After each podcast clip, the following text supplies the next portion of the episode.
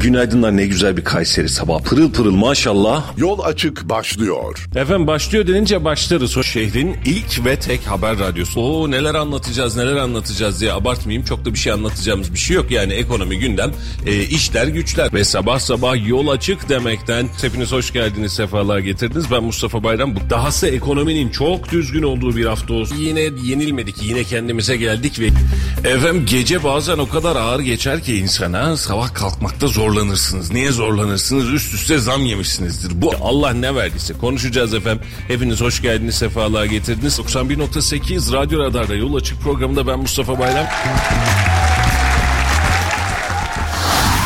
Radyo Radar yol açık başlıyor.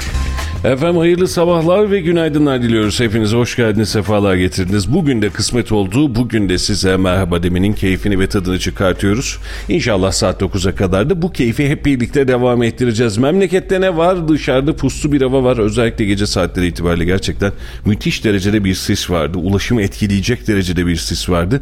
Akşam basın konseyi programından sonra ufak bir birliktelik, ufak bir çorba faslından sonra yola çıkınca bir kez daha görmüş olduk ki şehirde bir sis yoğunluğu var. E, ve sabah saatlerinde de bu sis yoğunluğu azalarak devam etmiş. Şu anda da şehrin birçok bölgesinde sis hakim. Sürücülerimizin her birine hayırlı sabahlar diliyoruz. Efendim dikkatli, sakin Gerektiğinde dörtlerinizi yakmaktan, görüş mesafesi çok düştüğünde özellikle ya da sıkışık trafiklerde dörtlerinizi yakmaktan da lütfen çekinmeyin. Sisli bir hava var birkaç gün daha herhalde bu havayı çekeceğiz gibi görünüyor. Dikkatli olmak, dikkatli sürmekte fayda var. Kış kışlığını yapmaya başlayacak. Eğer müsaade ederse Rabbim e, önümüzdeki günlerde de muhtemelen kar yağışlarıyla bir araya geleceğiz. Ki dün akşam yine e, sabah saatlerindeki oldu, o, olan o ilginç klima bölgesinde yine kar yağışı da vardı. E, gece saatleri itibariyle bu tam e, kız yurdunun oradan Erciyes Üniversitesi'ne doğru giderken Talas'tan oradan Erciyes Üniversitesi kapısına kadar ilginç bir meteorolojik alan var. E, gerçekten neredeyse böyle araştırma konusu olacak kadar ilginç. Şehrin bu kadar sıkışıklığının içerisinde dün sabah saatlerinde de dün gece saatlerinde de sadece o bölgede yağan bir kar söz konusuydu. Böyle kıra atar gibi kar söz konusuydu. Dün gece de vardı ama bugün itibariyle bir yağış şu an itibariyle gördüğümüz noktada yok. E, ama işin açıkçası söylemek gerekirse kış birazcık e, kendini hissettiriyor gerekiyor. Dikkatli olmakta aman ha demekte de fayda var diye düşünüyoruz. Efendim Hemen bir para piyasalarıyla bahsedelim. Halil Bey de yolda. O gelene kadar en azından şu işin bir kabasını atalım. Ee, an itibariyle bankalar arası piyasada dolar 18 lira 77 kuruş, euro ise 20 lira 16 kuruştan işlem yapıyor. Euro bantlarını aşmaya başladı. Yukarı doğru seyrine e, hafif hafif devam ediyor. Bir dönem yine 20'nin üzerinde çıkmış ama sonrasında düşmüştü. Şu an itibariyle de yeniden ben çıkıyorum diyor. E, altının ons fiyatı 1871 dolarda yine bulunduğu yerlerde keyfi yerinde e, ve kafası da rahat. E, Brent petrol ise 79 dolar 18 sentten şu an itibariyle işlem görüyor. Ben de arkasından atıyorum Halil Bey de yolda diye Halil Bey gelmiş bize e, kahve de yapmış hatta öyle gelmiş. Vallahi maşallah kardeşim ne ara geldin de içeride miydim ben ofise girdiğimde ne yaptın anlamadım. Neyse sen bir yerleş ondan sonra açayım ben mikrofonunu. E, hazırsan hatta hadi açtım. Ha, sana da yeni mikrofon geldi. Buyur bakalım. Günaydın. Evet. Yaranamıyoruz Mustafa Bey. Ses, sesin bir az geliyor gibi. Biraz az daha yaklaşsan mı? Yaklaştım. Günaydın, hayırlı sabahlar herkese. Ee, Halil'cim bir e, mikrofon malum yeni ufak bir ses ayarlaması devam eder misin? Sesini duyalım. Evet. Sabah yine üniversitenin evet. önündeki yoldan bahsettin mi bilmiyorum Mustafa Tam Bey. ondan bahsediyordum. Onu gece bahsettim özellikle. Ee, sen görmedin o kısmı. Gece basın konseyinden çıktım. Geliyorum müthiş derecede bir sis var. Üniversitenin orada yine kar vardı. Yani çok Aynı enteresan bölgede. bir orada bir hava akımı mı var? Bulutlar oradan bir geçiş güzergahı mı var? Böyle şey gibi tramvay hattı gibi bir hat böyle Aynen. enlemesine çay bağları tarafından başlayıp üniversitenin içinden geçip Yıldırım Beyazıt'a doğru giden bir yol. Evet. Bugün sabah da yine oradan geçtim dedim eyvah yine benzer bir şey göreceğim dedim. Nitekim tam böyle eski rektörlük şimdiki işte Sabancı Kültür Sitesi'nin oradan başlayan ve köşk kışlaya kadar devam eden inanılmaz bir buzlanma var. Aynen öyle. Orada lütfen dikkat Dün e, diyorum ya gece saatlerinde hiçbir yerde yoktu. O bölgede yine kar vardı. Böyle orada ilginç sabah da bir kar vardı. Orada kendi başına bir klima bölgesi oluşturmuş. Kendi başına münhasır takılıyor. Her ki yani takılıyor, hani evet. Oflu'nun hikayesine bağlıyor. Siz nereye bağlısınız? Biz direkt Allah'a bağlıyız uşağım diyor ya. Ona doğru yani ona başka bir şekilde takılıyor. E, aynen dediğin gibi sana hak veriyorum. Hoş geldin. Yeniden sefalar getirdin kardeşim. Teşekkür ederim. E, an itibariyle e, kapalı çarşıdan da fiyatları ufak bir geçelim sonra gündeme doğru döneceğiz. E, dolar kuru kapalı çarşıda 18 lira 92 kuruş olurken e, euro ise 20 lira 30 kuruştan işlem görüyor. Altının ons fiyatındaki artış altın ve doların yükselmesi hepsi beraber bir araya gelince şu an itibariyle gram altın 1153 liradan işlem görüyor efendim. 1000 lira geçecek mi filan derken 1153 lira oldu. Çeyrek altın ise 1885 liradan işlem görüyor.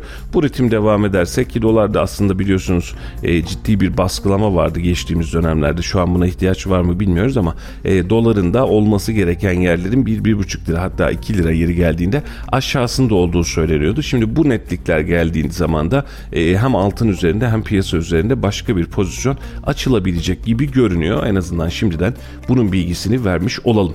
Çeyrek altın ne kadardı Mustafa Bey? Bin hemen bir daha bakayım. 1850 miydi? Hemen bir daha bakacağım pardon. Yok 1850 geçti 1885. 1885. Kayseri'de 1900 liradan satılıyordur muhtemelen. Yok yok bu Kayseri'nin de satılıyor. Kayseri rakamları mı?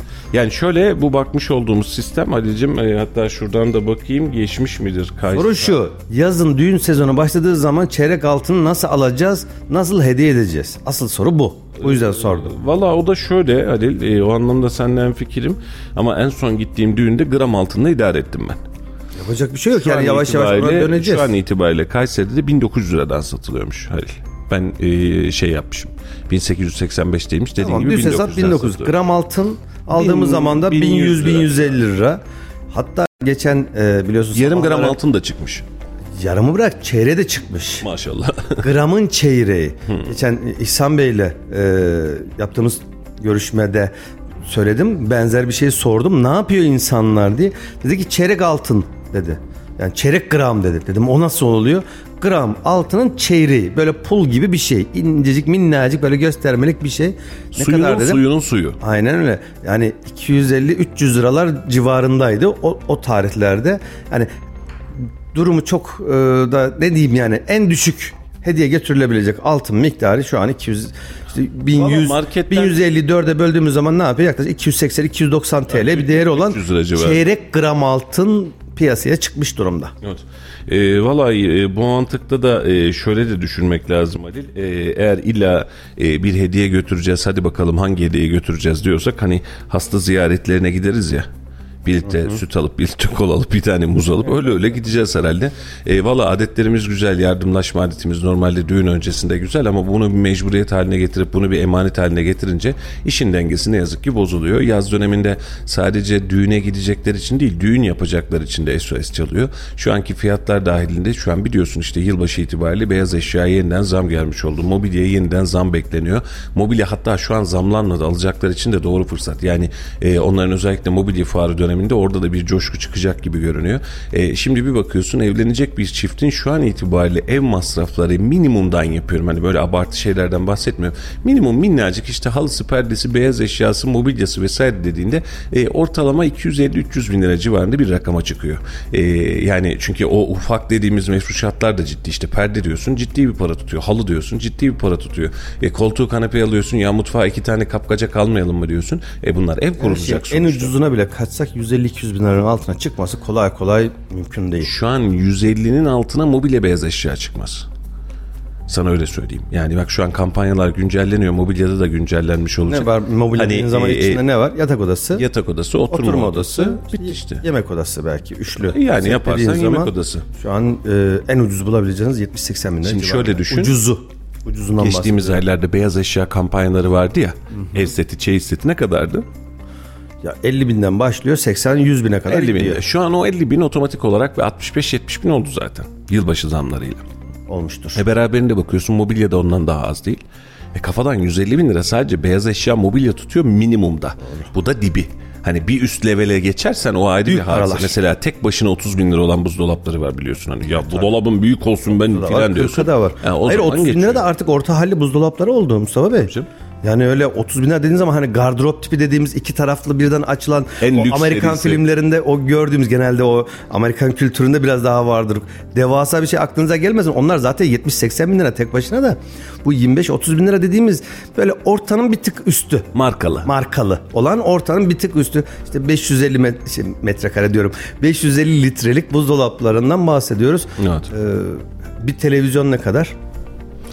En ucuz alıp alabileceğiz. Bu 4 bin lira 5 bin liradan başlıyor en küçüğü. Onlar daha minik. Ha, küçük en küçük olanlar. küçüğü. Biraz şöyle 50 inç 55 inç dediğin zaman 10 bin liradan başlıyor. En ucuz. Aynen öyle. Al alabilirsin.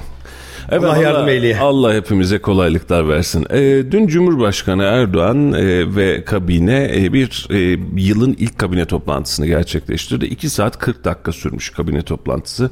E, açıklaması bunun e, propagandası bir saatin üzerinde sürdü. O da bir ayrı bir hadise. Dün gerçekten hepimiz hevesliydik. Yani yeni bir e, indirim, zam, faiz vesaire bir şeyler çıkar Müjdeler mı? Müjdeler gelir mi? E, EYT'nin son durumu ne oldu bilmiyoruz. Seçim tarihi belli olacak mı? Dün Bakanlar Kurulu'nda da bunun için e, fokuslanmış durumdaydık. Belki içerideki 2 saat 40 dakika boyunca bunlar konuşuldu. Bunu bilmiyoruz ama dışarı çıkan yansımada Cumhurbaşkanı Recep Tayyip Erdoğan'ın yapmış olduğu açıklamalar vardı. EYT düzenlemesinin yakında Türkiye Büyük Millet Meclisi'ne sunulacağını duyurmuş. Erdoğan ayrıca otoyol ve köprü ücretlerinde yıl boyunca artışa gidilmeyeceğini açıklamış. Yani başlık bunlardan ibaret. Dün seyrettin mi bilmiyorum. Bizim yayın öncesiydi. Oturduk mecburen seyrettik. Ee, hani ne oluyor diye de zaten bakmak zorunda kalıyoruz. Ee, EYT düzenlemesiyle alakalı e, böyle yılan hikayesine dönen EYT düzenlemesiyle alakalı 28 Aralık'ta EYT düzenlemesini kamuoyuyla paylaştık. Milyonlarca vatandaşımızın sorunlarını herhangi bir sınırlamaya gitmeksizin çözüme kavuşturacak çalışmayı yakında Büyük Millet Meclisi'nin takdirine sunacağız. Sınırlama olmadan derken neyi kastediyor Ali? Ne sınırlaması var? Yaş dok- sınırı mı kastımız yine? Yaş sınırı yine. Sınırlama dediği nedir? Ya ne bileyim Bağkur falan dahil eder Zaten mi söyleyeyim diye. yani e, geçerli olan EYT dediğimiz şey 1998-1999 yılındaki geçerli olan kanun neyse O. onu yapacağız dedi. E, Ne vardı bunun içinde? 25 yıl erkeklerde, kadınlarda 20 yıl, erkeklerde 5000 iş günü, SGK tarafında 9000 iş günü. Sonra bitti bu kadar. Hepsi bu. Bunu tamamlayanlar, prim gün ve yılını tamamlayanlar herkes emekli olabilecek. O tarihteki kanun böyleydi ve e, nitekim Cumhurbaşkanımız da daha öncesinde yaptığı açıklamada buna atıfta bulundu. E, şimdi şartsız şurtsuz diyor. E, zaten söyledin, e, zaten belliydi. E, Şimdi ilave bir şey mi var acaba? Yok. Beklenti halindesin ya bakanlar kurulunu seyrediyorsun. Ayrıca başka bir şey mi yapacak? Hani şunu yap dese anlarım. Ya SGK ile SSK tarafında bir uyumsuzluk vardı. Birinde işte 5000 öbüründe 9000 biz o 9000'i de 5000 güne çektik derse bu bir gelişmedir. Evet. Ya da dese ki meslek liselerinde endüstri meslek, sağlık meslek, ticaret meslek liselerinde yapılan stajlarda başlangıç aldığı sicil numarasıyla birlikte emekliliğe has olacak. Sigorta başlangıcı sayılacak derse bu bir gelişmedir. Yeniliktir. Ama bunları da söylemedi. Valla e, Bakanlar Kurulu varken hali hazırda bunların açıklamasını yapmışız. Başka ne açıklamalar yapıldı? Rami Kışlası'na kütüphane. Rami Kışlamız İstanbul'un millet kütüphanesi olacak. Bütün muhalefeti Cuma günkü açılışa davet ediyorum demiş. Rami Kışlası'nın yerini biliyor musun sen? Yok bilmiyorum. bilmiyorum. Rami tarafında gıda çarşısı falan vardır.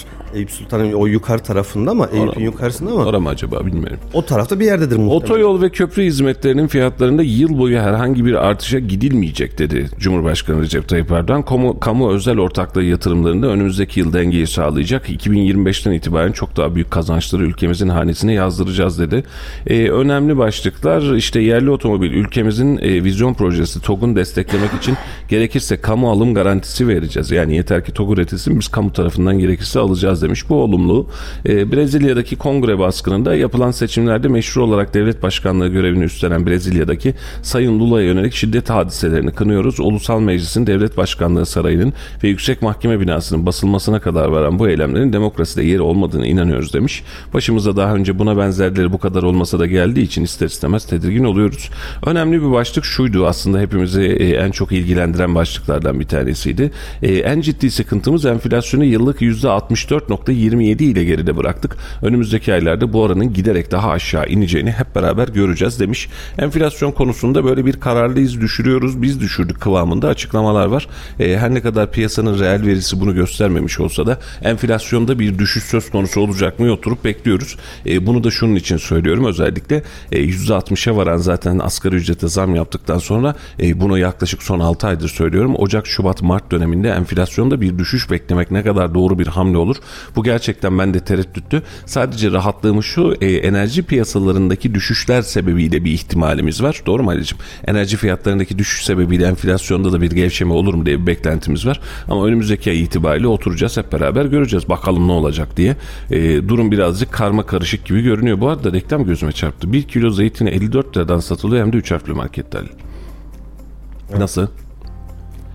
O civarlardaydı zaten. Şimdi tek tek kalem kalem ürün ürün fiyatlarını bilmiyoruz. Çünkü her gittiğimizde fiyatlar değiştiği için artık karşımıza çıkan her rakama evet budur ya. Buluyormuş filan diyorsun. Yani oraya 300 lira da yazsa bir, ya bak mübalağa yapıyorum. Bir kilo zeytin 300 lira da yazsa biz deriz ki ya ne budur ya herhalde fiyatı budur Normal deriz. herhalde Değil mi? Normali budur Aynen diye öyle. düşünürüz. Yani şu an böyle fiyatlara bakıyorum. Hatta şu an ucuz gibi geldi. Üç harfliden gidip alışveriş yapasım var. Ha, iç çamaşırına geçtik. Geçelim bu kısmı. Niye o da lazım? De- Kadın grubu bana lazım değil. e, kabine toplantısı ve sonrasındaki gelen açıklamalar böyleydi sevgili dostlar. Enflasyon konusundaki beklentiler e, her biri için, herkes için önemli kriter haline geliyor. Ne çıkacak diye de bekliyoruz. Allah var. Yani enflasyon düştü, düşecek, geldi, geliyor. Hadi bakalım diye e, beklemedeyiz ama e, enflasyonun önümüzdeki ay açıklanması ve yine söylüyorum vatandaştaki bu algıyı gerçekten oturup bilimsel olarak araştırmak lazım. Enflasyon düşüyor deyince fiyatlar düşecek zannediyor vatandaş. E, beklemedeyiz efendim. Bakalım neye ne kadar düşecek. Bu arada e, Serbülent yazmış Rami Kışlası denilen yer eski gıda toptancılar çarşısı. Halil demiş. Halil dememiş de onu ben ekledim. Tamam, Gıda toptancılar Argıncık ne mı? biliyorum. Argıncık o zaman eski gıda toptancıları. Argıncın İstanbul'daki hali. Toplancılar sitesinin. Ama şimdi buradaki milli kütüphane diye anlatmışlar. Ee, seninle beraber gittik Üsküdar'daki Nevüsküdar'a. Hatırlıyorsun Nevüsküdar, kütüphaneye. çok güzel bir Müthiş yerdi. bir alandı gerçekten. Ee, takdire şayan, çok güzel düşünülmüş, çok güzel efektif olarak kullanılmış. Alan kullanımı harika, mimari harika, içerideki kalabalık harika. Özellikle videolarını çekip bizim birkaç belediye başkanımıza atmıştım. Özür yani gitmedilerse en azından gitsinler ve görsünler de ki gitmişler zaten de onlar. Ee, gerçekten Kayseri'nin de böyle kütüphanelere ihtiyacı var. Ee, buna ciddi ciddi ihtiyacımız var Halil. Ee, dün yayında da konuştuk. Dün hatta meclis sonrasında Memduh Başkan'a da ilettim. Ee, hatırlıyorsun geçtiğimiz günlerde cumartesi günüydü herhalde. Ee, Kayseri'deki kütüphanenin Meryem Ana Kilisesi'nin olan kütüphanesi şimdi şehir kütüphanesi oldu. Kütüphanenin önünde sıra vardı. Bayram abi aradı şimdi akşam rahatsızmış da. Ee, işte hali hatır sohbet filan hastalığından bahsetti. Dinliyorsa kulakları da çınlasın. Dedi ki ya Mustafa'cığım bu çocuklar e, kapıda ders çalışmak için bekliyor sırayı değil mi dedi. Evet abi ders çalışmak için bekliyor. Demek ki dedi hala bir memlekette umut var. Kesinlikle. Hala umut var. Peki dedik ya bu çocukların e, sabah mı olur başka bir zaman mı olur? Bu çocuklara bir şeyler yapsak dedi. Nasıl yani abi dedim. Hani e, işte yemek mi dağıtsak başka bir şey mi yapsak ne olacaksa Salih aradım ben de. Salih bir öğrenir misin sana zahmet dedim. E, 200-250 kişi civarında totalde bir kapasite var anladığım kadarıyla. Dışarıda da 40-50 kişi civarında ya da 30-40 kişi civarında bir sıra oluşuyor. Büyükşehir Belediyesi sabah çorba dağıtımı yapıyormuş sağ olsunlar. İşleri güçleri rast gelsin. Öğlen saatlerinde de çay ikram ediyorlarmış. Bunlar ücretsiz olan. Bayram abiye durumu anlattım. O da dedi ki acaba hani e, öğlen mi bir şey yapsak ya olmazsa belediye mi öncülük etse biz iş adamları olarak buna destek versek hatta bununla alakalı da gerekirse siz de üzerinize düşeni yapsanız bir kamuoyu oluştursanız orada çocuklar yana yakala ders çalışmaya geliyor. Memleketin geleceği bu çocuklar. E, dün de e, Büyükşehir Belediye Meclisi çıkışında Mendup Başkanı durumu ilettim. Başkanım elçiye zeval olmaz ama bunu söylemek lazım. Başkan da dedi ki ya o kadar fazla kütüphanemiz var ki acaba haksızlık mı olur diğerlerine dedi. E, ben de dedim ki başkanım niye haksızlık olsun? Bir taraftan başlayalım diğerlerine de örnek olsun. Bizim Yayılsın, insanımızın gitgide büyüsün. Canım, bizim insanımızın gönlü geniş. Sonuçta hadi onu da yapalım, hadi buradan da yapalım der. Belediye bunu kendi bütçesiyle de söyler, iş adamlarının bütçesiyle de söyler ki bence burada iş adamlarını da ya da hayırseverleri de bu işin içine katmak lazım. Yani orada bir fon oluşturalım, bir dernek oluşturalım, ufak bir şey oluşturalım. Ee, yine büyükşehir kontrolünde olsun, malzemeye gerekirse kaytur versin. Gerçekten bu anlamda sıkıntı değil ama e, ya Halil hepimizin ortak dertlerinden bir tanesi. Bazen hayrımızı yaparken nereye vereceğimizle alakalı bir şaşırıyoruz ne olacak filan diye. Buyurun size en güzel hayır. Aynen öyle. Yani orada öğrencinin ihtiyacının olup olmaması da önemli değil. Oradaki öğrenci arkadaşlarım ne olur kusuruma bakmasınlar. Hani oradakiler aç bir ilaç işte ihtiyacı var filan diye düşünerek söylemiyoruz bunu. Tam tersine. E, siz e, memleketin geleceği için eğitim görmeye çalışıyorsunuz. Doğru mu? Siz bir şey başarmaya çalışıyorsunuz. Emek veriyorsunuz bu genç yaşınızda. E, akranlarınız kafelerde vesairelerde fink atarken e, bir sürü olur olmadık işle mücadele ederken siz memleket hayrına kendi hayrınıza ailenizin hayrına ders çalışıyorsunuz. Sınava gireceğim bunu başaracağım bunu kazanacağım diyorsunuz.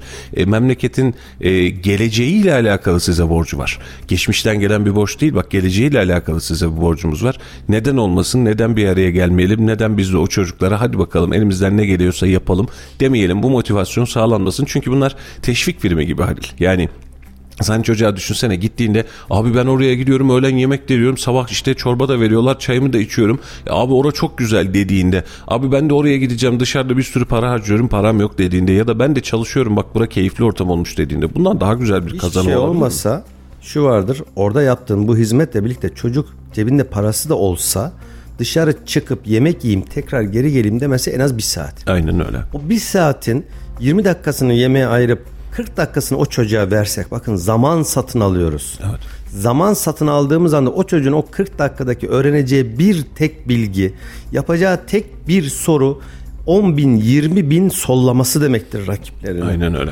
Valla Güzel buradan, bir üniversiteyi bölümü kazanması demektir. buradan belediyemize de iş dünyamıza da hayırseverlerimize de bizi dinleyenlere de çağrıdır. Ee, biliyorum dinleyenlerin arasında buna hayli hayli gücü yetecekler var.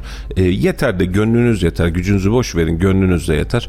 Ee, bu çocukları kütüphanelerde çalışmaya çalışan bu çocukları motive etmek için şehir adına bir enerji oluşturursak gerçekten çok şık olacak. Bu evlatlar bizim evlatlarımız, sizin çocuklarınız, bizim çocuklarımız fark etmiyor.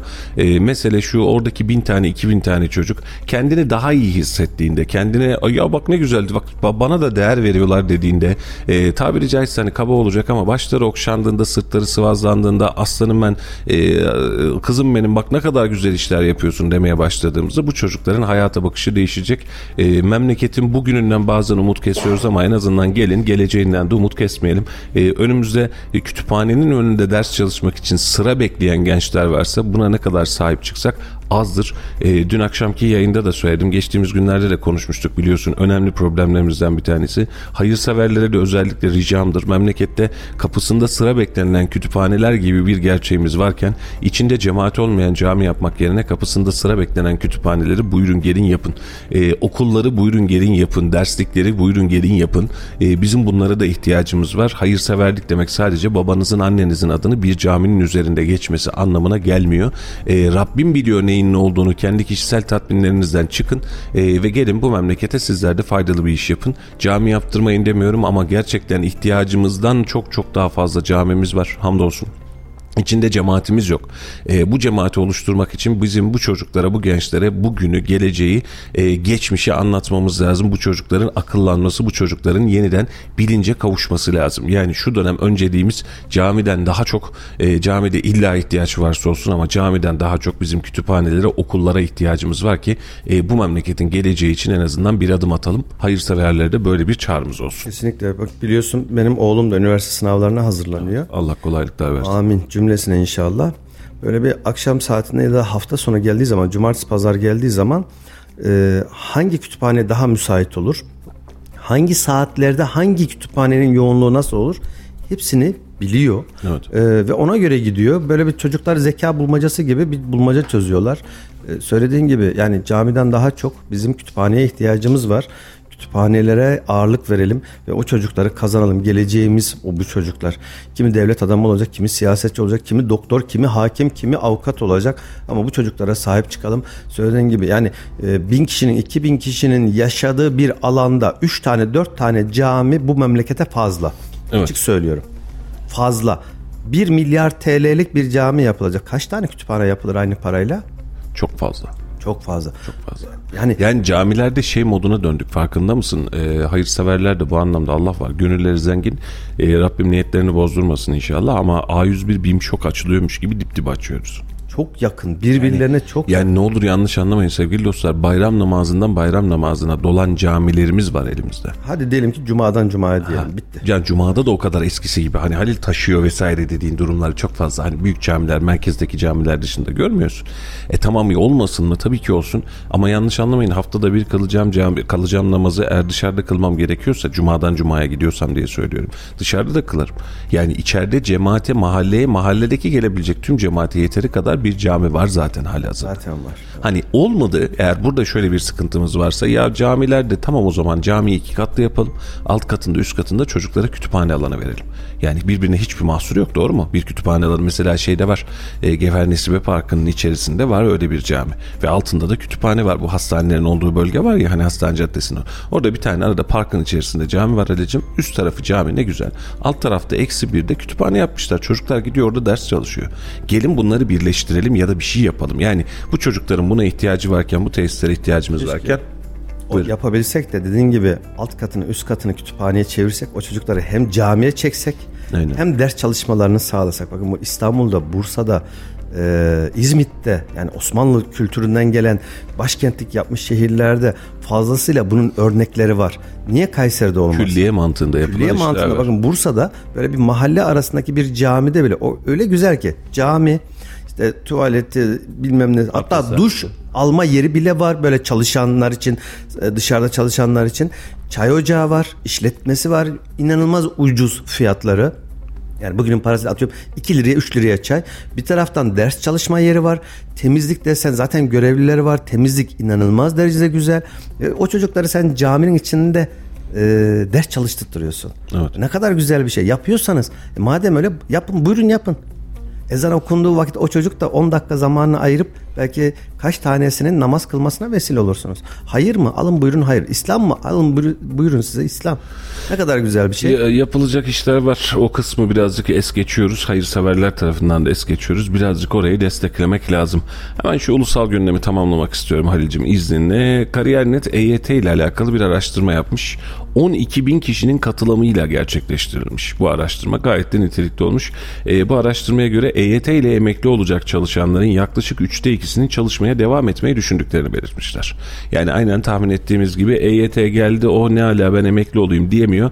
Ee, bunun e, %70'i e, hala çalışıyor olduğunu söylemiş zaten ankete katılanların. Hali hazırda çalışan kitlenin de 3'te ikisi EYT kapsamına girdikten sonra çalışmaya devam edeceklerini iletmişler. Öyle e, öte yandan çalışan tarafından böyle bir istek olduğunu, şirket tarafından da bu konuda ne düşünüldüğünün önemli olduğunu altını çizen e, Uysal açıklığa kavuşturulması gereken bir de maliyet unsuru var. EYT kapsamında olan çalışanların bir kıdem tazminatı alma durumu ortaya çıkacak.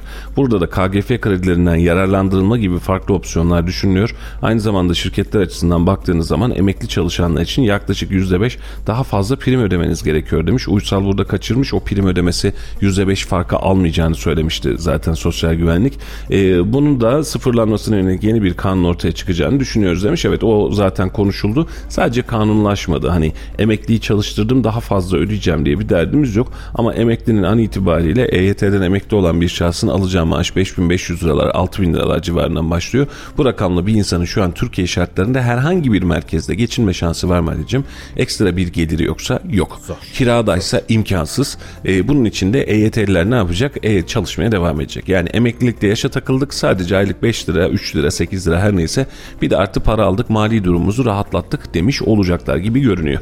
Bunu en azından geçmiş olalım. Ee, Emekli olup maaşını almaya devam ederken bir taraftan da çalışmaya devam edip gayri resmi olarak çalışmaya devam etmezse. Buna da işverenler tabii ki müsaade edeceğini çok zannetmiyorum. Çünkü Allah esirgesin. Hani beden işçilerinde zaten çok ciddi bir risk var iş kazalarıyla alakalı ama işin e, beyaz yaka tarafında bile yine ne olursa olsun hiçbir şey olmasa denetlemeler var. Evet. İşverenler de bunu göze alacağını zannetmiyorum. Aynen öyle. Merkez Bankası bankalara yeni uygulama talimatı vermiş. O, e, madde çok karışık ama sadece e, yaptığı son e, menkul e, tesi, e, menkul kıymet tesisi yükümlülüğüne genişleme hamlesine dair uygulama talimatını bankalarla paylaşmış. E, talimatta bankaların yabancı para yükümlülüklerinin bilanço dışına çıkarılması sınırlanıyor. Menkul kıymete uygulama oranları düzenleniyor demiş. Bankalarla alakalı Türkiye Cumhuriyet Merkez Bankası sıkılaştırmaya aman dikkat edin herkese de kredi vermeyin aman ucunu da çok fazla açmayın demeye de ve bu uygulamaya da devam ediyor. Ee, biz piyasada para bolluğundan bahsederken kredibilite anlamında bir para bolluğu değil piyasada gezen ve yüzen paranın bolluğundan bahsediyoruz. Ama ayın 16'sında da bir şey kalmadı. Bundan tam 6 gün sonrasında yani pazartesi günü itibariyle e, orta gelir grubunun ev şartları açıklanmış olacak. Gerçekten ben henüz bilgi almadım. Bakalım memlekette kaç tane müteahhit e, buna dahil olacak. Biz Kayseri standartlarında 2 milyon liraya kadar biliyorsun yeni açıklanan paketle beraber e, ki bizim bölge 3. bölgede 2 milyon liraya kadar bizim kredi alma imkanımız vardı. E, bu kredi de çok uygun şartlar alacaktık ama e, kaç tane müteahhit buna dahil olacak? Hangi evleri alabileceğiz? Bunu da merakla bekliyoruz. Çünkü bu da bir e, piyasada devlet bankaları da buna riayet ederse piyasada yeniden bir para bolluğu haline getirecek işi zannedersem. Evet. Kayseri'de katılımın oldukça az olacağını düşünüyorum. Ee, Müteahhitler tarafından. müteahhitler tarafından Mustafa Bey. Belki iki, belki üç firma, inşaat firması anlamında katılım olabilir. Onlar da büyük projeler yapan, aynı anda 7-8 veya 10 ayrı yerde e, bina inşaatına devam eden firmalar belki olabilir. Diğer taraftan da %100 faturalı çalışanlar olabilir. Çünkü sistemin e, birkaç ayrıntıları var. Burada çok fazla da dile getirmiyoruz. Bu şartlara haiz olan ve istekli olan inşaat firmaları tarafından. Şimdi Kayseri özelinde buna katılım oldukça az olacağını düşünüyorum ama işte bunun bir Ankara, İstanbul, İzmir, Bursa gibi şehirlerde daha büyük projeler yapan yani böyle TOKİ mantığı gibi düşün. Hı hı. İşte ne bileyim bin konutluk, iki bin konutluk projeler yapan birçok inşaat firması var. Ee, oralarda Kapsam belki şuna e, genişler mi acaba Halil? Yani gerekli talep ve gerekli konut üretimi gerçekleşmez vatandaştan da talep olursa beraberinde e, hadi bakalım e, ikinci el konutta da bu imkanı getiriyoruz derler mi acaba? Yapılabilir. Oradaki beklentiyi karşılamazsa biraz daha kapsamı genişletebilirler. İkinci ele de dönüş yapabilir. Ya da derler ki 5 yıllık binaya kadar gibi bir sınırlama da getirebilirler. O zaman 5 yıllık binaya kadar dediğiniz zaman işin rengi çok daha fazla değişiyor. Ben de alabilirim diye Burada inşaat firmalarına getirilen bir takım kanunla beraber e, yükümlülükler de var şimdi. Tam ayrıntıları daha çıkmadı ama e, anlattıklarına göre bir takım e, yükümlülükleri de var. Yani taşın altına müteahhitler de elini koyuyor bir anlamda. Ne kadar talep görecek onu da bilmiyoruz. Ama söylediğimiz gibi yeterli talep olmazsa ya da buna e, talep değil de arz olmazsa diyelim bir taraftan o zaman kapsamı biraz daha genişletip ikinci el konutlara da 3 yıllık 5 yıllık konutlara da bu kapsam genişletilir mi? E neden olmasın çok kolay çıkaracağım bir kanuna bakıyor. Hepsi bu kadar. E, Valla işte kanun zaten hani şu an itibariyle kanuna da gerek yok kendi içerisinde hadi bakalım buna da verebiliyorsun diyebilir. Kanunluk bir hadise yok ama çıkartır mı işi göreceğiz bakacağız bakalım gör bakalım Mevlam neyler neylerse güzel eyler demiş. E, biz onu bekliyoruz ama ayın 16'sında haftaya pazartesi günü itibariyle açıklanacak. Biz de haftaya salı günü ya da pazartesi akşamında basın konserinde bunu konuşmaya başlayacağız. E, kamuoyunda e, konut kredisi olarak açığa çıkabilecek uygun ödemeli konut kredisi olarak açığa çıkabilecek bir durum var. Bu piyasadaki e, özellikle finansal varlığın artmasına sebep olacak ama kaç gündür biliyorsun biz de yayınlamıştık geçtiğimiz günlerde. E, daha konut kredisinin adını duyar duymaz insanlar ikinci eldeki evlerinin üzerine hemen zamları fiyat eklemeye farklılıklarını başladılar. eklemeye başladılar. E, hani krediden tamam birazcık kendimizi kurtarıyoruz derken bir taraftan da başka türlü bir açlığa karşı çarpılıyoruz gibi geliyor. Yani çarpılacağız. 1 milyon alacağını evi şu an 1 milyon 200 1 milyon 300 yazmaya çalışıyor. 1,5 alacağını 1 800 yazmaya başladı. 200-300 bin lira kafadan üzerine koydu.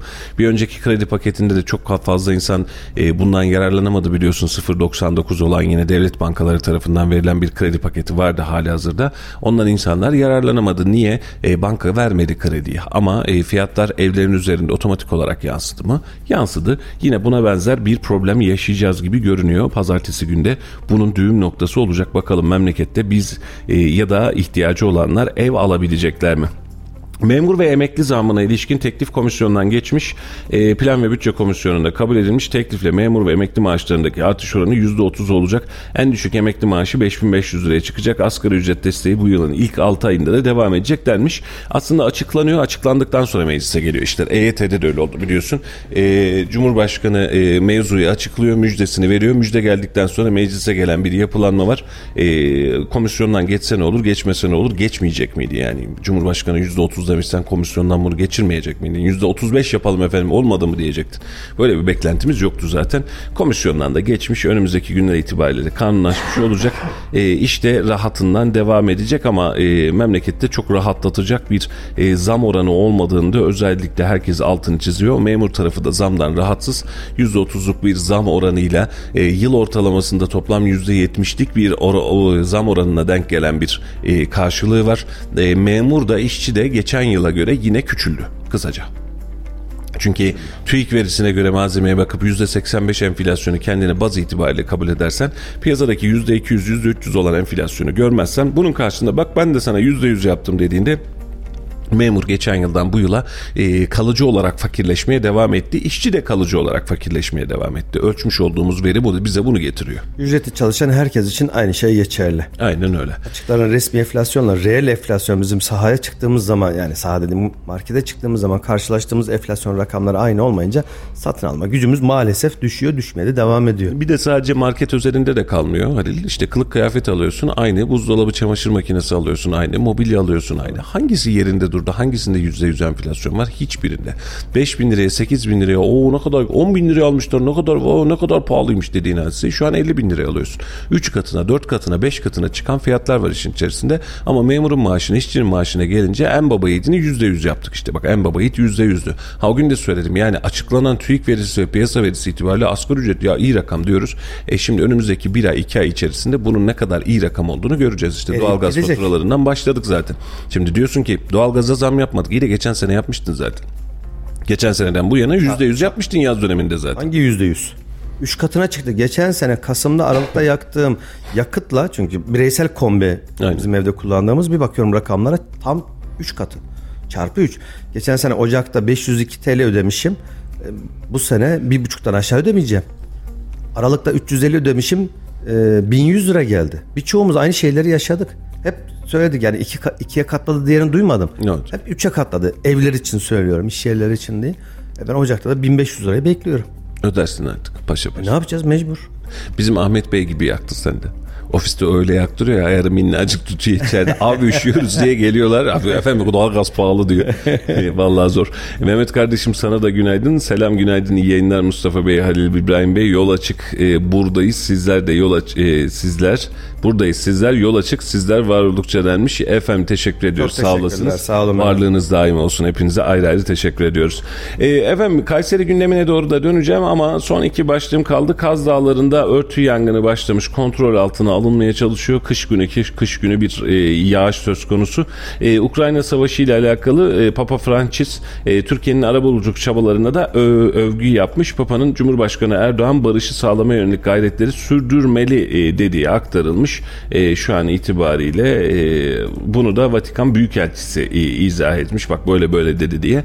E, işi gücü rast gelsin. Şimdi geçtiğimiz günlerde e, Hindistan bir dua etse olurdu filan dermişim. E, geçtiğimiz günlerde Hindistan'ın da herhalde herhalde değil mi? Yandı ya da Pakistan'ın tam hatırlamıyorum. Meclisten geçti yani Nobel Barış Ödülü'ne e, Tayyip Erdoğan'ı aday gösterilsin diye. E, Valla orada o kadar ciddi bir haksızlık yapıyoruz ki sığınmacı politikasına vermiş olduğu destekten dolayı Merkel'e o ödül verdi bu dünya. Ama bunun içerisinde tüm yükü sırtında tutan Türkiye'ye alakalı bu anlamda teşekkürü dahi çok zor buluyorlar bazen. E, açıklama onun için Nobel'e siyaset önemli. karışıyor. Valla no, yani Nobel'in bugüne kadar verilme şekli de ayrı bir tartışılır ama yani onur edilir miydi? Ya yaptın bu kadar angaryamızı çektin arkadaş tamam hadi bakalım bu da sana bir şey jest olsun sana da bunu yaptık denir miydi? Belki de bu ihtimalle denilebilirdi ama kısmet olmadı. Ee, Halicim e, CHP il başkanlığı dün konuşmuştuk. İlde yönetim var demiştik. Yönetimde toplantı var ve il başkanı belirleyecek demiştik. E, bence gerçekten önümüzdeki dönemde de çok konuşulacak bir e, sonuç çıktı ortaya. Yani e, çok garipti. Bizim arkadaşlarımız oradaydı, basın mensupları oradaydı. E, acaba ne yapacağız, neler olacak diye oturdu. Herkes bunun hesabını yapmaya çalıştı. Ve işin sonucu ne oldu? CHP il başkanlığında ortalık karıştı. E, öyle böyle değil. Yani az maz değil ciddi ciddi ortalık karıştı. E, yetmedi. E, önce şöyle e, kısa özetine geçeyim. E, il yönetimi bu Tolga'nın haberinde ben bunu gördüm. E, eski il başkanı Ümit Özler mail adresinin şifresini değiştirmiş. E, genel merkezden gelen maili diğerleri görmesin diye an itibariyle tak diye mail adresinin şifresi demiş. Genel merkezine demiş siz yönetim kurulu olarak toplanın, yönetim olarak toplanın içinizden bir il başkanı seçin demiş. Gayet doğal bir tamam. Şimdi Ümit Özer bunu sakladığını söylüyor. Tolga haberinde böyle demiş Tolga Yılmaz. E, şimdi dönüyorsun e, sabahın erkeninde daha doğrusu gecenin bir saatinde sabahın erken saatinde hop ne oluyor dedi. Yönetimdeki ve eski yönetimdeki arkadaşlar dedi ki ne yapıyorsunuz kardeşim siz neye göre seçiyorsunuz dedi. Ee, Ümit Özer kapıda beklediği partililer kızgın bağırıyor çağırıyor. Sebep şu e, yeni bir il başkanı seçilecek. E, yeni il başkanı Adil Demir olmuştu dün. Şimdi Adil Demir'i kim yönetim kurulunda yönetimin içerisinde toplamda iki ya da üç kez toplantılara gelmiş. Parti yönetimindekiler bile Adil Demir'i tanımıyor. Hatta dışarıdakiler de diyor diyor ki yahu kardeşim Adil Demir'i şuradan çevir 3 kişi tanıyorsa ben bilmiyorsam tamam ne diyorsanız o biz bu adamı tanımıyoruz kim olduğunu bilmiyoruz bugüne kadar teşkilatta bulunmamış. Niye diyor babanızın malı gibi istediğinizi atıyorsunuz? Bir il başkanı tanıyor bir vekil tanıyor bu adamı diyor. Hiçbirimi tanımıyoruz niye il başkanı seçiyorsunuz diyor. Dün parti karıştı yetmedi. E, dün e, akşamki yayında da bunu konuştum. İlginç bir şey oldu. Mesela biliyorsun CHP'nin anlatımı hep böyledir. Hak, hukuk, adalet filan diye Kılıçdaroğlu'nun çıkışları, adalet yürüyüşleri var. CHP'liler kendi partilerinin partilerinin önünde kendi parti binalarında e, yönetim kurullarını hak, hukuk, adalet diyerek protesto ettiler. Şöyle olmadı mı? E, Adil Bey seçimleri e, yanlış bilmiyorsam 20 oy aldı. Diğer Niyazi Bey de 7 oy aldı. Peki bu oyları veren kim? Yönetim kurulu. O zaman yönetim kurulu karar vermiş. İşte yönetim kurulu da kararı şöyle veriyor. Halil zaten Kendince. sıkıntı orada. E, 17 oy almış Adil Demir. Niyazi Ünal almış 3 oy almış. Bir tane de çekimsel oy kalmış. Toplam 21, 21. kişilik bir liste var. E, şimdi e, kapalı oylama yapılsın demiş. İl başkanı eski il başkanı kabul etmemiş istememiş. Yönetim de kabul etmemiş. Tamam yok o zaman tamam açık oylama yapalım diye. Tak tak demişler Adil Demir'i seçmişler. Şimdi bu yönetimin içerisindeki insanlar da Adil Demir'i tanımıyor. İşin kötü tarafı bu. Ve işin en enteresan tarafı Talimatla partiler- oy mu kullanmışlar? Ha? Ee, öyle gibi görünüyor. Şimdi yetmiyor. Akşam saatlerinde ne oldu? Tüm ilçe başkanları, 16 ilçe başkanı Ankara'ya çıkartma yaptı. Biz bu adamı görmedik, bilmiyoruz, istemiyoruz. Ne yapıyorsunuz efendim dediler ve seçim iptal edildi. İl başkanının Adil Demir'in toplam görev süresi 6 saat filan sürdü. 6 saat sonrasında görevden seçim iptal edildi, görevden alınmış oldu. Ortak bir aday çıkartın dendi ve ortak bir aday çıkartarak yeniden e, şeye çıkacaklar. E, yönetim kuruluyla vesairesiyle işe çıkacaklar. Ve işin daha enteresan tarafı işte biraz önceki söylediğim hadise de oydu aslında. Yönetim istifa diyor. Maçta taraftar tezahüratı gibi taraftar tezahüratı yaptı şey. Ee, o kadar garip bir durumdaydı ki hatta şuradan sesi varsa e, yani o kadar karmaşıktı. Şuradan ufacık bir dinletmek istiyorum size de. Ee, seçim sonrasında verilen tepkiler ve reaksiyonlar e, izninizle il başkanlığında dün yaşananlarla alakalı ufak bir ses kaydı dinleteceğim. Bugün saat 12'de İl Yönetim Kurulu toplantımızı yaptık. Tek gündem maddemiz vardı. O da il başkanımızın istifasıyla boşalan başkanlık makamına yeni il başkanımızı seçmek idi. Toplantımıza 21 tane yönetim kurulu üyemiz katıldı. Ee, bir arkadaşımız yurt dışında olduğu için bu toplantıya katılamadı. Bir arkadaşımız da istifası nedeniyle, Niyazi Bey'in istifası nedeniyle boş durumdaydı. Arkadaşlarımızdan yönetim kurulu üyelerimizin toplantıya katılan üyelerimizin dörtte birinin istemesiyle gizli oylar yapılabilirdi. Ancak üç arkadaşımız gizli oy olmasını istedi. 18 arkadaşımız açık oyla yapılmasını istedi. Bu durumda oylamayı açık olarak yaptık ve bir arkadaşımız çekimser kaldı.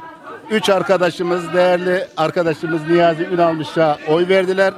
17 arkadaşımız da Adil Demir arkadaşımıza oy verdiler. Bu sonuca göre Adil Demir Bey önümüzdeki süreçte il başkanımız olarak seçilmiştir. Tüm Cumhuriyet Halk Parti ailesine hayırlı uğurlu olsun diyorum. Şimdi e, burada özellikle sesi bir durdurdum. Arkadaki sesleri duyuyorsun. Devam edeceğim Ali'cim. Arkadaki sesleri duyuyorsun. Bu bir açıklamaydı. Adil Demir il başkanı oldu açıklamasıydı. Ama arkadaki seslerden de görmüş olduğun üzere ne oluyor kardeşim e, diyor oradaki partiler ama çok da fazla dinleyen yok. Açıklamanın devamına geleceğiz izninizle. Niyazi arkadaşıma teşekkür ediyorum. Gayet demokratik bir yarış oldu. İçeride arkadaşlarımızın hür iradesiyle beni layık gördüler. Allah utandırmasın. Allah yardımcımız olsun. Herkese teşekkür ediyorum.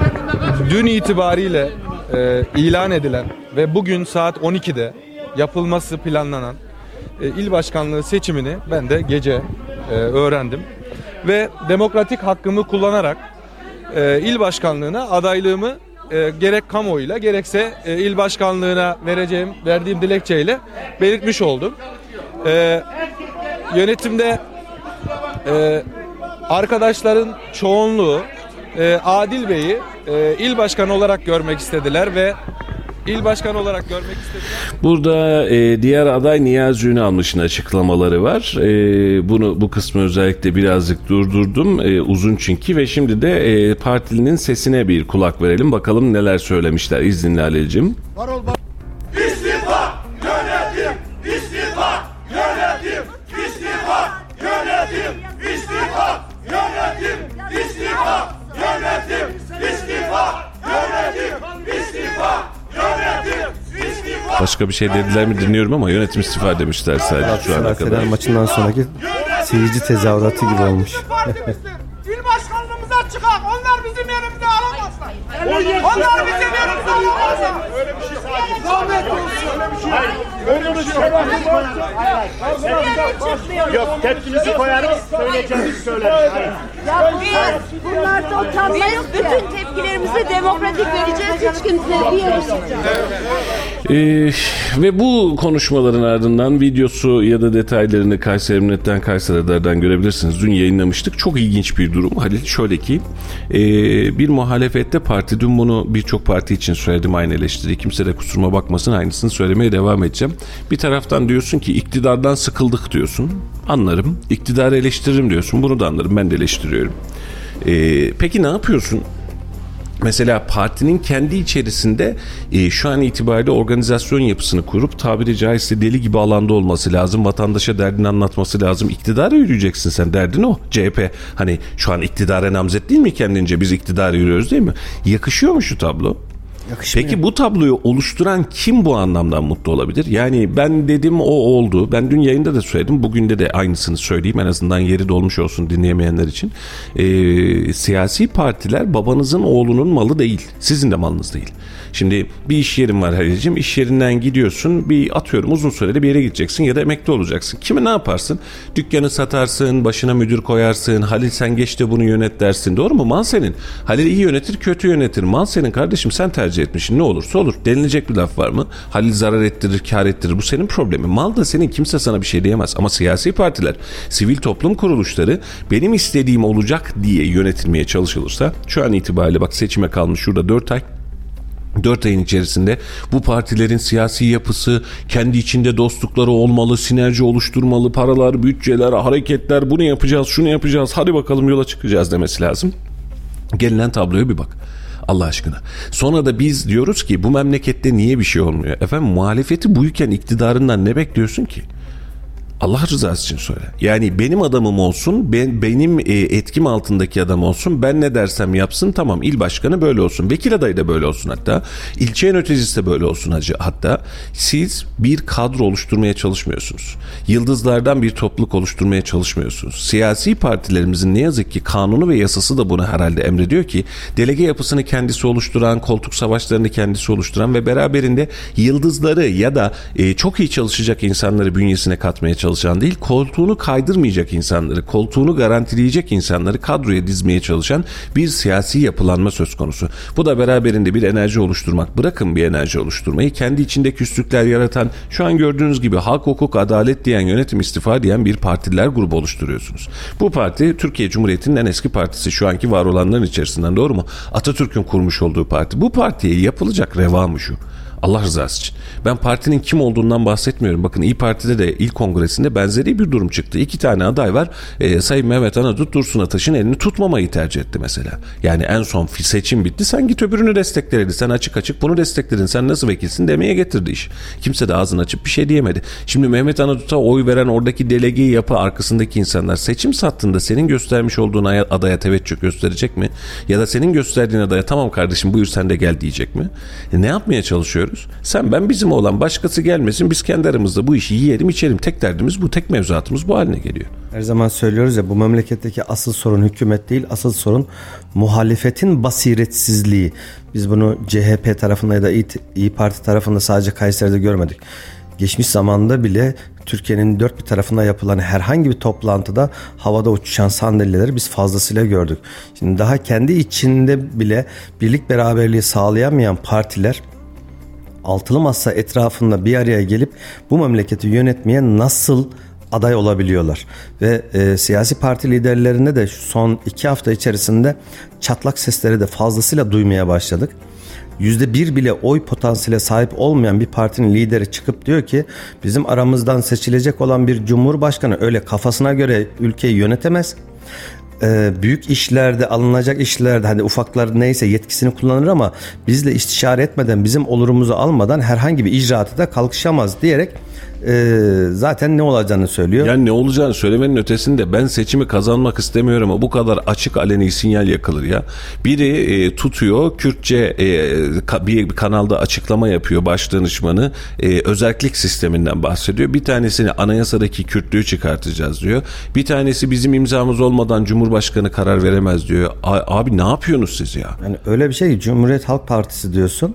Baş danışmanı bildiğin terör örgütleriyle yan yana olan bir adamı baş danışman diye seçiyorsun. Evet. Handikaplar üstüne handikaplar. Sen bu adama herhangi bir yerde değil CHP'nin genel merkezindeki ofiste arkasında CHP ve Türk bayraklarının olduğu bir yerde Bayrakları kaldırıldı. Türk bayraklarını kaldırıyorsun ve PKK'ya hadi ya da ne diyeyim de terör örgütüne yakın olan bir kanalda demeç verdiriyorsun. Türk bayraklarını kaldırıyorsun ve bir Allah'ın kulu da parti içine ya arkadaş siz ne yapıyorsunuz demiyor. Valla öyle bir şey haline geldi ki Halil. E, şimdi Deva'da da var aynı hadise biliyorsun. Öyle bir e, HDP sevicilik başladı ki ben anlamış değilim. Yani bu HDP bizim bilmediğimiz memleketin %30'una filan sahip de bizim mi haberimiz yok acaba? Ya HDP'nin şu an yaptığı Şimdi iki kutuplu bir e, seçime giriş var. Evet. Millet Partisi, e, Millet İttifakı, Cumhur İttifakı. HDP kendi içerisinde öyle güzel bir satranç oyunu yapıyor ki her iki tarafa da bir anlamda Bal çalıyor. e, bal çalıyor. İki tarafa da ben olmazsam siz Cumhurbaşkanlığını kazanamazsınız diyor. İki tarafa da beyaz bayrak sallıyor ve özellikle ve özellikle seçimden önce kendisini rengini belli etmemek adına ne dedi? Biz kendi adayımızı çıkaracağız dedi. Bunu 6 ay öncesinde bir sene öncesinde söylememiş miydim? Söyledik hep beraber söyledik. Ve e, ilk turda hem millet hem Cumhur İttifakı'nda seçim kay- kazananı olmayacağı için 15 gün sonra ikinci seçim yapılacak. Bu sefer HDP yanına kim alırsa Cumhurbaşkanlığı yarışını o kazanacak gibi bir durum ortaya bak ben çıkıyor. sana bunun iddiasıyla söyleyeyim. HDP ikinci tur ya da ikinci tur seçimde eğer kalırsa ikinci tur seçimde dahi oyunun rengini belli etmeyecek. Ve kim kazanırsa kazansın onun yanına gidecek benim sayemde kazanır. Benim sayemde. Zaten şimdiye kadar da söylüyor İstanbul seçimi, İstanbul'da, Ankara Ankara'da seçimi. söylüyor. O da yetmiyor. Meral Akşener çıkıyor İstanbul e, e, İmamoğlu sadece senin diyor başkanın değil diyor. Onu diyor biz seçtirdik. Bizim oylarımızla seçtirdik Aynen diyor. öyle. Benim de başkanım o yüzden benim de söz sahipliğim var diyor. Aynen. E, ve daha seçimin bile daha girilmemişken seçim olmadan kazananı bak seçim daha henüz olmadan seçimin kazananı HDP. Kesinlikle. Bak net söylüyorum. Kesinlikle. Deva Partisi şimdi e, Geçen gün CNN'de izledim. Çok itibar etmek istemiyorum. CNN bu dönem kafayı yedirtti ama Deva Partisi üzerinde HDP'nin ola ki kapanma durumunda kendi listesi üzerinden e, vekilleri alır mıyız görüşmesine başlanmış. Allah Allah. Bakıyorsun Peki. CHP'li milletvekili özür dilerim parantez açayım. CHP'li bir milletvekili çıkıyor. Diyor ki HDP CHP'nin içinden çıkmış bir partidir diyor. Diyor. Aynen, Bir Allah'ın kulu da ya arkadaş sen ne diyorsun ağzına çıkanı kulağın duyuyor mu demiyor. Öbürü çıkıyor İHA'ları SİHA'ları katliam yapıyor diye suçluyor. Valla Sonra da dönem- diyorlar ki özür dilerim sonra diyorlar ki yok efendim diyor bunların söylemleri kendi şahsi görüşleridir. Partimizi bağlamaz. Yok arkadaş bal gibi de bağlar. Hiç öyle kusura kalmayın. Şimdi ben bu dönemde özellikle e, altılı masa üzerinde söyleyeyim birçok aktörü şu an itibariyle seçimi kazanmak için değil seçimi kazanmamak için uğraşıyor. Fikir. kazanmamak için. E, dün akşam da söyledim aynısını. E, Tayyip Erdoğan'a tek adam diyorsun. Tayyip Erdoğan şöyle yaptı diyorsun. AK Parti bunları yaptı diyorsun. Hepsine kabul. Sen il yönetiminde dahi demokrasiyi sağlayamamışsın. Tayyip Erdoğan'ın demokrasi anlayışını sorguluyorsun. Bak bunu ben senden daha fazla sorguluyorum. Bak biraz önce söyledim. Dün akşam da konuştuk Halil. Östeseki'nin burada açıklaması var. Adam tonla açık verdi. Muhalefetten biri çıkıp da kardeşim sen kime neyi söylüyorsun diyemedi. CHP burada kadınlarla yaptığı toplantıda tonla açık verdi. İktidar sen bunu tutup da ne yapıyorsun arkadaş diyemedi. Ağzını açıp da iktidara ya da muhalefete yönelik söz söyleyecek siyasetçi kalmadı. Niye biliyor musun? Kendi içinde partilerin şu an düşmana ihtiyacı yok. Kendi içleri kendilerine yetiyor. Tüm partilerde geçerli bu. Bak A'dan Z'ye tüm partiler için aynısını söylüyorum. Kendi içerisinde taht oyunları, ayak oyunları. Yahu kardeşim siz memleketi mi yönetmeye çalışıyorsunuz? Kendinize koltuk mu almaya çalışıyorsunuz? Etmeyin.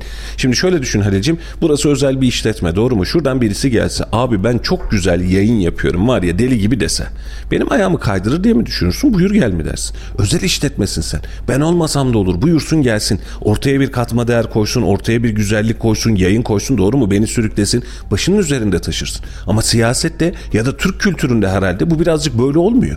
Yani şu an kafamız sadece şu çalışıyor. Benim istediğim kişi aday olsun, benim istediğim kişi milletvekilinde olsun, benim istediğim kişi listede olsun, il başkanı olsun, ilçe başkanı olsun. E peki e babanın malı mı kardeşim bu senin? Memleketi Senin istediğin kişi tabii ki sen birilerini isteyebilirsin ama şöyle dersin ya kardeşim sen doğru söylüyorsun da bu adam cayır cayır siyasetçi ben bunu nasıl üstüne geçeyim? Bu adam bu listede olmak zorunda dersin. Ben bunu anlarım.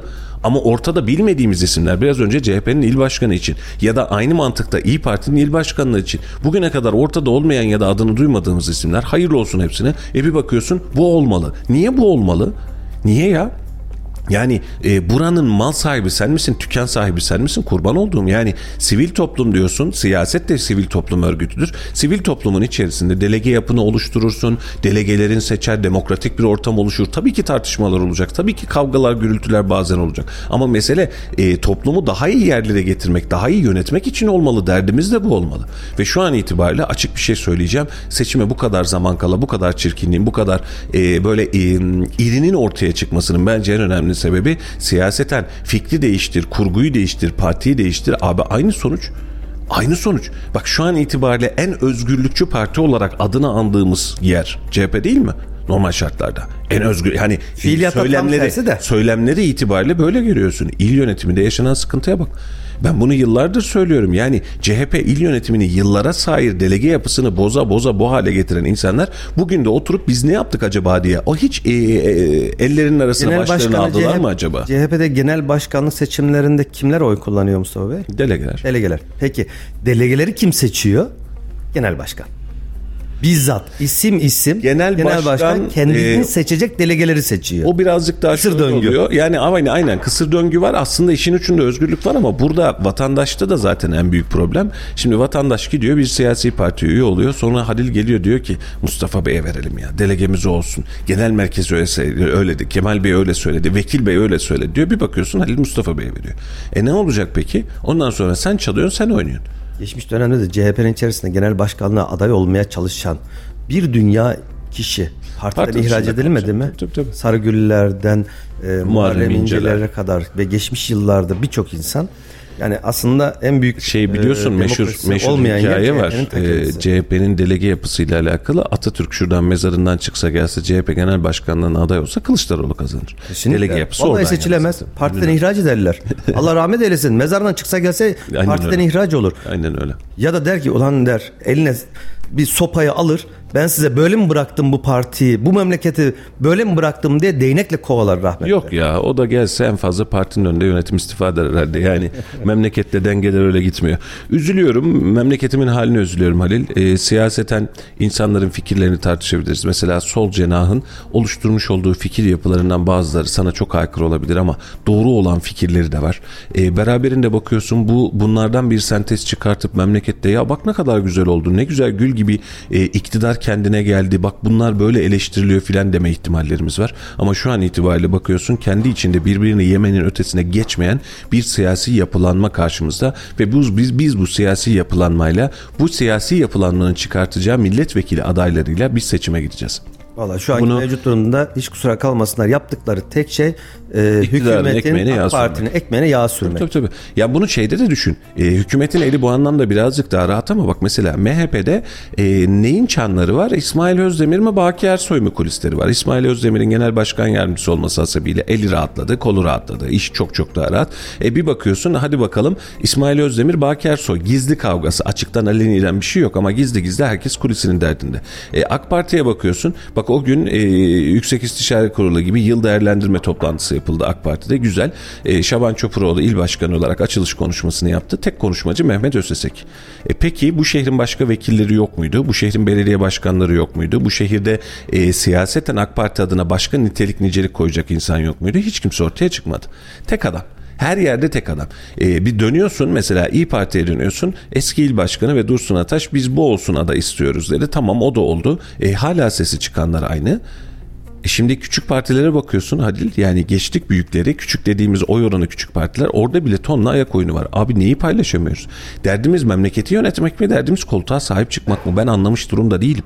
Ve bu siyasetin içerisinde biz bu işin içerisinden gerçekten çıkamayacağız gibime geliyor. Çok zorlanacağız gibime geliyor. Ya biz aslında seçim falan yapmıyoruz Mustafa Bey. İnşallah 3 ay sonra 4 ay sonra bir seçimde Rabbim hayırlısını versin memleketimiz için. Ama biz kendimize aday diye dayatılan insanlar arasından seçim yaptığımızı zannediyoruz. Evet. Bu tüm partiler için ayırt etmiyorum. Hepsi için geçerli. Biz önümüze gelenler arasında hani mavi hap mı kırmızı hap mı muhabbetine benzer bir şekilde. Bir kasa domates var. Yarısından çoğu hatta hepsi çürük. İçinden de daha az çürük olanı seçmeye çalışıyoruz ne yazık ki. E, dün itibariyle sabah saatlerinde yayından sonra bir kahvaltıya gittik Erciyes Üniversitesi'nin. E, 10 Ocak Çalışan Gazeteciler Günü bugün. E, Halicim e, gününde kutlu olsun kardeşim. Teşekkür ederim. E, bugün basın için önemli bir gün ama yıllardır e, ne yazık ki aynı terennüm devam ediyor. Bunu da söylemezsem dilim şişer. Dün de söyledim, bugün de söyleyeceğim, yarın da söyleyeceğim. E, sen benim gazeteciler günümü kutlayacaksın. Telefon açarsın, mesaj atarsın, bir kart gönderirsin. Tamam eyvallah bitti gitti. E, dün bir toplantı yapılıyoruz ki bugün akşam yine var, öğlen yine var, yarın sabah yine var bildiğim kadarıyla. E, her, her birinin daveti gelmiyor ama davete gelenlere icabet etmeye çalışıyorduk. E, bizim sektör içerisinde gerçekten bu işe emek veren insan sayısını biliyoruz. Kimin nerede olduğunu da iyi kötü biliyoruz. %80, %90'ını da tanıyoruz. Bir gazeteciler günü diyorsun, bir kahvaltı organize ediyorsun. Tanımadığın bir sürü insan var. Peki hadi senin davetlin olsun bunu anlarım. E, masanın yakınını boş ver mikrofonun yakınına dahi oturamıyoruz. Hadi bunu da boş verdim. E, beni e, çalışan gazeteciler günümü kutlamak için kahvaltı ve yanında bir hediye paketi vermek üzere çalış, e, çağırıyorsun. İşin gücün rast gelsin hocam. E, ama beraberinde bir bakıyorsun iki saat boyunca bana kendi yaptığım faaliyetleri ve uygulamaları anlatıyorsun. Çalışan gazeteciler günü deyince gazeteci çalışırken makbul her halükarda ben istediğimi hazır fırsat bu fırsat bir kahvaltıya tav olayım istediğimi de anlatayım derdim var. Bunu anlamış değilim. Bak bu akşam da Büyükşehir Belediyesi'nin var aynısı Erciyes'te. E, davet ettiler icabet edeceğiz ama bir bakıyorsun e, bir saat iki saat boyunca geçen sene de öyle olmuştu. Belediye faaliyetlerini anlatacağımız bir rapor. Ya sen beni basın mensubu olarak zaten bir yere çağırsan gel kardeşim ben açıklama yapacağım desen zaten geliyorum. Yani bugünümü kutluyoruz. Bugünü e, fırsattan istifade ne bulduk onu yapıştıralım mı diyoruz. Bunu da çok fazla çözmüş değil. Hazır hepsini bir araya bul, bir arada bulmuşken ben de iki kelam edeyim düşüncesi içerisinde. Dediğin gibi zaten ben bir basın toplantısı yapacağım dediğin zaman gazeteciler zaten gelecek. İşimiz zaten bu. E sen orada biraz daha olayı biraz daha böyle Ya mesela basınla esprili, alakalı- biraz daha böyle eğlence tarzına döksen çok daha Ya güzel olur. basınla alakalı sorunları konuş, basın için neler yaptık bunu konuş, basının özgürlüğü için biz bunu tercih ediyoruz de bunu konuş. Bunları anlarım yani bugün tamam 10 Ocak çalışan gazeteciler günü hadi gelin beraber basının dertlerini kullan. Bunu da anlarım tamam kabul. Ee, ama şu an itibariyle basın bayramı ayağından basın e, gazeteciler çalışan gazeteciler günü ayağından gelin. E, ben geçen sene de aynısını MHP yapmıştı ya herhalde onu pazara mı ne denk geliyordu? Pazar sabahında bir kahvaltı düzenledi. E gidiyorsun çalışan gazeteciler günü pazar yatağında yatmasın diye bir de orada briefing veriyorsun. Bir de orada anlatım yapıyorsun. Ne yapıyorsun anlamak mümkün Ve değil. siyaset konuşuyorsun. Ne yazık ki. Ee, bugün de çalışan gazeteciler günü memlekette kalemini satmadan, boynunu eğmeden, memleket menfaatine çalışan tüm gazeteci arkadaşların, kardeşlerin, abilerin gazeteciler gününü kutluyorum. Bunu özellikle altını çize çize belirtmek istiyorum. Memlekette biz e, siyasete eleştiride bulunuyoruz ya Halil. Siyasetin eleştirisinin bir adım daha ötesi aslında basının özgürlüğü adına kalıyor. Basın özgür olursa, basın e, bunları net olarak görürse, gazeteci iktidarın ya da muhalefetin yanlışlarını rahat rahat anlatırsa o zaman demokrasiden, o zaman gelecekten, o zaman nitelikten bahsetme şansımız yok. Var. E, ama eğer siz basını susturursanız, basını çok özür dileyerek söylüyorum, e, satılık hale getirirseniz, basını e, 3 liraya 5 liraya muhtaç hale getirirseniz, basını elinizdeki tek güç olan maddi güçle terbiye etmeye çalışırsanız ki, ki Türkiye'de yaşanan durum bu. Basın size karşı eleştiri getirmekten, size karşı ağzını açmaktan çekinirse bunun karşılığında ortaya çıkacak tabloda demokrasiden, gelecekten, memleketin iyiliğinden bahsedemeyiz. Ee, bazı e, arkadaşlarımız basının içinden gelmiş ve şu an köşe başlarını tutmuş arkadaşlar şu eleştiri. Efendim sektör bu diyor, içinizde böyle insanlar var diyor. Bu insanları bu hale getiren, bu insanları dilenci haline getiren 300 lira, 500 lira, 1000 lira para verip aman sen şunu al da hadi bir yemek paran olsun, şunu da şöyle yaz diyen insanlar bunun utancını yaşamıyor da. Sektör mü bunun utancını yaşayacak? Allah rızası için. Ve Bunu hiç kimse için iyilik yapmıyoruz ve çok net söylüyorum. Bugün 500 liraya, 1000 liraya, 5000 liraya adı rakam önemli değil Halil'ciğim. Benle alakalı, seninle alakalı övgü dolu ya da yergi dolu sözler yazdırabiliyorsan yarın bir gün senin 1000 lira verdiğine birisi 2000 lira verir sana küfür ettirir. Tersi. Basının satlık hale gelmemesi, basının kendi özgürlüğü içerisinde olması en az adaletin özgürlüğü kadar önemli. Bak en az adaletin özgürlüğü kadar, tarafsızlığı kadar önemli. Bunu göreceğimiz günleri bu memlekette yaşar mıyız bilmiyorum ama yenilikçi medya bununla alakalı bir en azından kapı açtı. Şu an bakıyorsun memlekette sabah akşam aynı tarafın davulunu çalan, aynı tarafın propagandasını yapan kanalların ne kadar dökülmeye başladığını, ne kadar yerle yeksan olduğunu oturup hep beraber görüyoruz. Ortada duran insanlara yani o tarafı da olabilir problem değil ama eleştirisinin niteliğini çok net bir şekilde ortaya koyan, haberciliğini çok net yapan bir basına ihtiyacımız var. Çalışan gazeteci de bu zaman makbul yeri gelmişken en azından söylemiş olalım. İşini hakkıyla yapan tüm gazetecilerin gazeteciler gününü ben de kutluyorum burada. Aynen öyle. Sevgili dostlar artık yayının sonuna geliyoruz. Aslında dün Büyükşehir Belediye Meclisi vardı. Burada da birkaç başlığımız vardı. Kısaca geçelim. İyi Partili Yücel mülteciler gitmek isterse sınıra kadar 5 otobüsü ben şahsen verebilirim dedi meclis toplantısında da. Mültecilerin gönderilmesi için e, en azından konuşuldu. E, KOSGEB'in Avrupa Birliği projesi e, üzerinden yapmış olduğu bir çalışma var. Bir AB projesi. E, Suriyelilerin işe kazandırılması beraberinde hadi Türkler de işine işe kazandırılsın kıvamında. İşi KOSGEB yapıyor görünüyor ama totalde biliyorsun hani konuştuk da bunu biz kendi dilimiz içimizde konuştuk yayında değil. Avrupa Birliği tarafından aman siz mültecileri bize göndermeyin de biz gerekirse parasını verelim siz orada tutun diye uygulamış olduğu proje Kazım Yücel de buna değinmiş. Mülteciler gitmek isterse sınıra kadar 5 otobüs veririm demiş. Ben eli arttırıyorum Kazım abi. Sen sınıra kadar ver sınırdan sonrasında biz ödeyelim. Sen 5'i 15 yap 10'unu da bize yaz. Sıkıntı yok. Eğer gideceklerse hakkıyla hukukuyla yerlerine gidecekse biz Özel parasını şahsi vermeyiz. araçlarımızla bile sefer Aynen öyle. Yok ben otobüsüm vallahi hiç kusuruma bakmasın. Ee, bir şeyi satarım, yatarım vesaire yaparım. Eğer gönderecekse hadi buyurun ee, biz gönderelim derim. Ben tepkiyi siyaseten doğru buluyorum. Ee, burada da gerçi mecliste de konuşuldu. Ee, Memduh Başkan da bu ülke politikası devlet buna ihtiyacı yok filan kıvamına getirdi. Ama bu devletin ihtiyacı olduğu için değil, sizin paranız yok diye değil, artık bunları gönderelim diye yapılan bir hadise. Bunu da e, koymak lazım. CHP'li Özgür Özer belediye şirketleri zarar ediyor demiş. Ediyor valla Özgür Bey her daim de zarar etti. Ee, burada özellikle şunu belirtmek isterim. Ulaşım AŞ toplantının sonunda bir sunum yaptı Halil. Ee, sadece Ocak ayında yeni fiyatlar ve dengelerle ortaya çıkan tablo itibariyle söylüyor. Ocak ayında Ulaşım AŞ'nin görev zararı 90 milyon lira civarında olması bekleniyor. Sadece bir ayda. Yıllık 1 milyar liranın üzerinde bir görev zararından bahsediyoruz. Sadece ulaşımda. Sonra memlekette mega projeden filan bahsedeceğiz. Daha çok görürüz. Belediye şirketleri zarar ediyor mu? Evet ediyor. E, yapacak bir şey yok. E, yıllardır ediyor. İyi Partili e, Erhan Özhan da ulaşıma e, ulaşımda sefer sayıları arttırmalı başlığını vermiş, açıklamasını vermiş. E, sefer sayılarında özellikle bazı bölgelerde sefer sıkıntılarımız var. Bunu da görmeyecek durumda değiliz ama bu sefer sayılarını arttırarak mı başka bir organizasyonla mı çıkacak? Bunu da oturup hep beraber görmemiz lazım. Efendim günün sonuna geldik. Bir günü daha tamamladık. Tüm çalışan gazeteci kardeşlerimizin işini hakkıyla yapan tüm gazeteci kardeşlerimizin günlerini kutluyorum. İnşallah e, doğru zamanda doğru basın teşkilatında kurmuş oluruz. Herhalde bir mesaj var bir şey okuyacaksın Evet bir mesaj gibi. var. İsim vereyim mi vermeyeyim mi biraz e, Vermeden geç bir gün. kaldım. Bir dinleyicimiz şöyle demiş. e, hak verdiğim ve üzerine değinilmesi gereken bir konu. Diyor ki abiler günaydın. Size de günaydın. Kayseri'de toptancılık yapıyoruz ve maalesef toptancılar sitesinde yer bulamıyoruz. Evet. Bina altlarında dükkan tutuyoruz. Bu sefer de iş yeri ruhsatı alana kadar 40 takla atıyoruz.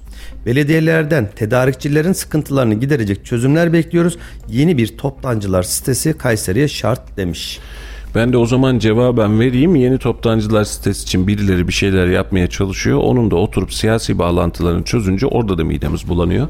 E, toptancıların yapacağı hadise şu bizim esnafımızın. Değerli kardeşim kim olduğunu bilmiyorum. Bunun için rahat rahat konuşacağım. Sevgili arkadaşlar toptancıların 50 tanesini bir araya getirip bir kooperatif kurabilirseniz bir gibi geçen biliyorsun galericilerde de aynı hadiseyi konuştuk. 100 tane 200 tane şu kadar insanız. Tamam kardeşim bir kooperatif kurun. Kooperatif kurduktan sonra görev masrafı yazmamak kaydıyla belli bir parayı imece bankacı usulü biriktirin. Hatta bunu da gerekirse döviz üzerinden biriktirin.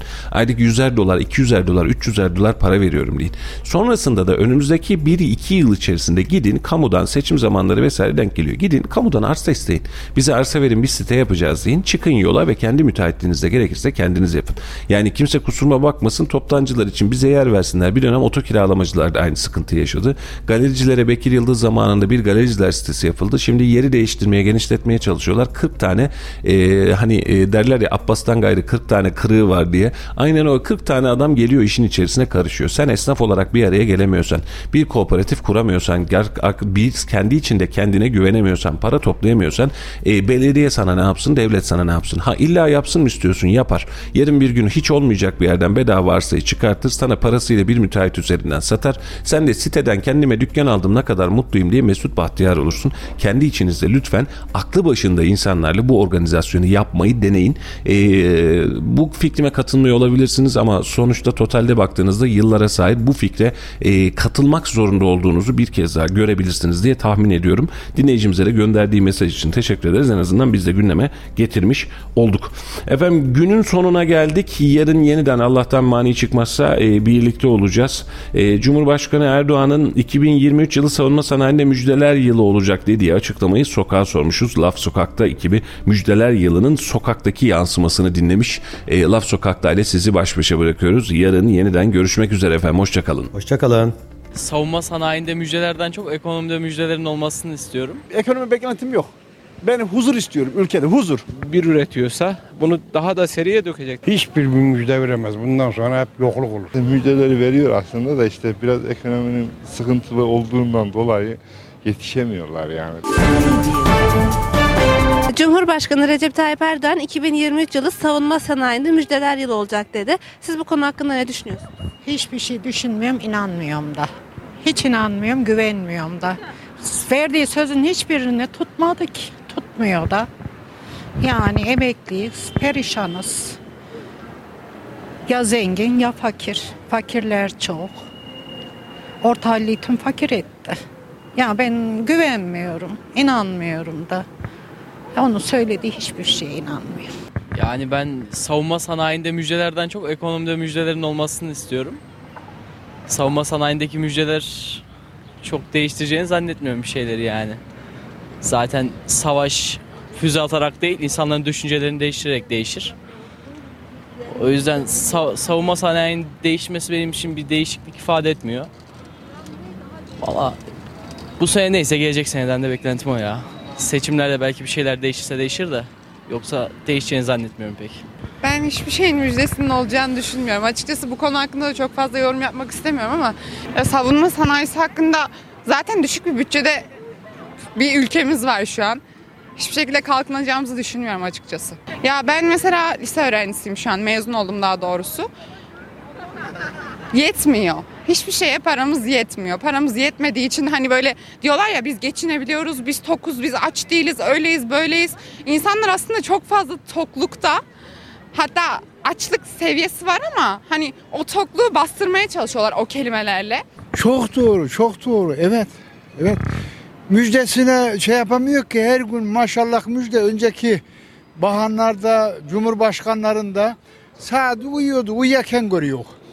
Bu her gün e, her konuştuğu manşet. Bırak onu. Dünya manşetini atıyor. Türkiye'yi bırak.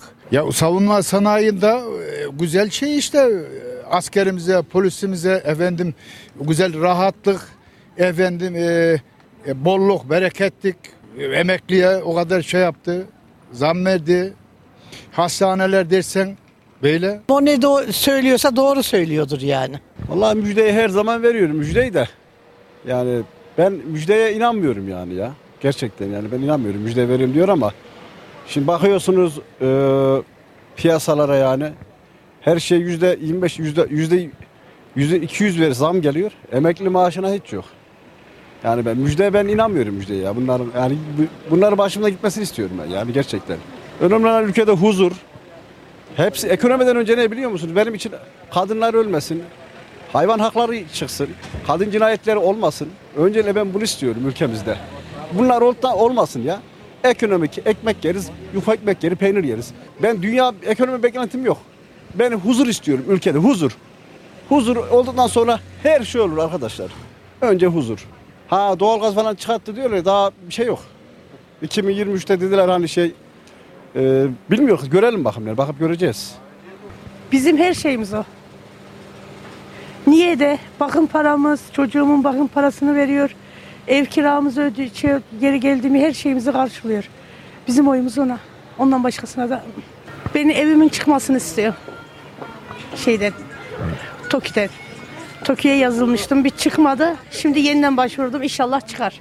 Ya şöyle söyleyeyim zaten daha önceden müjdeleri biz aldık yeteri kadar. Yani daha da devamı geleceğini söylüyordur yani bayağı bir gelişeceğimizi söylüyordur bence.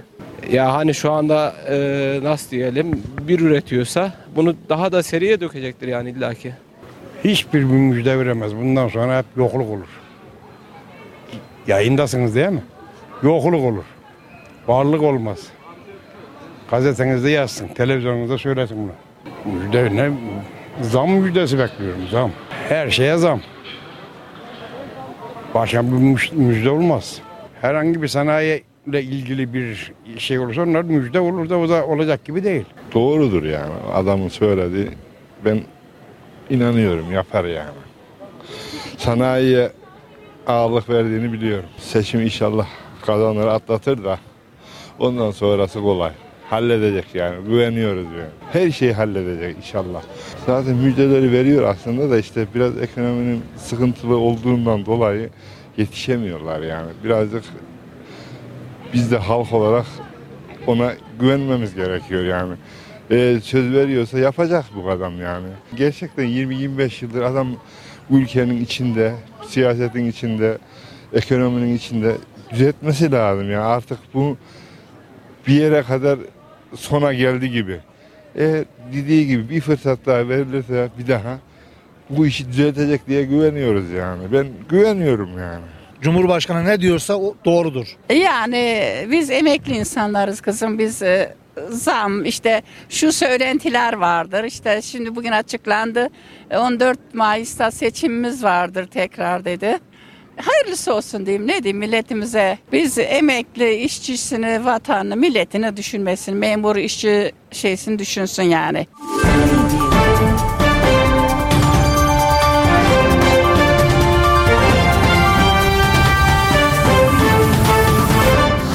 Radyo Radar yol açık sona erdi.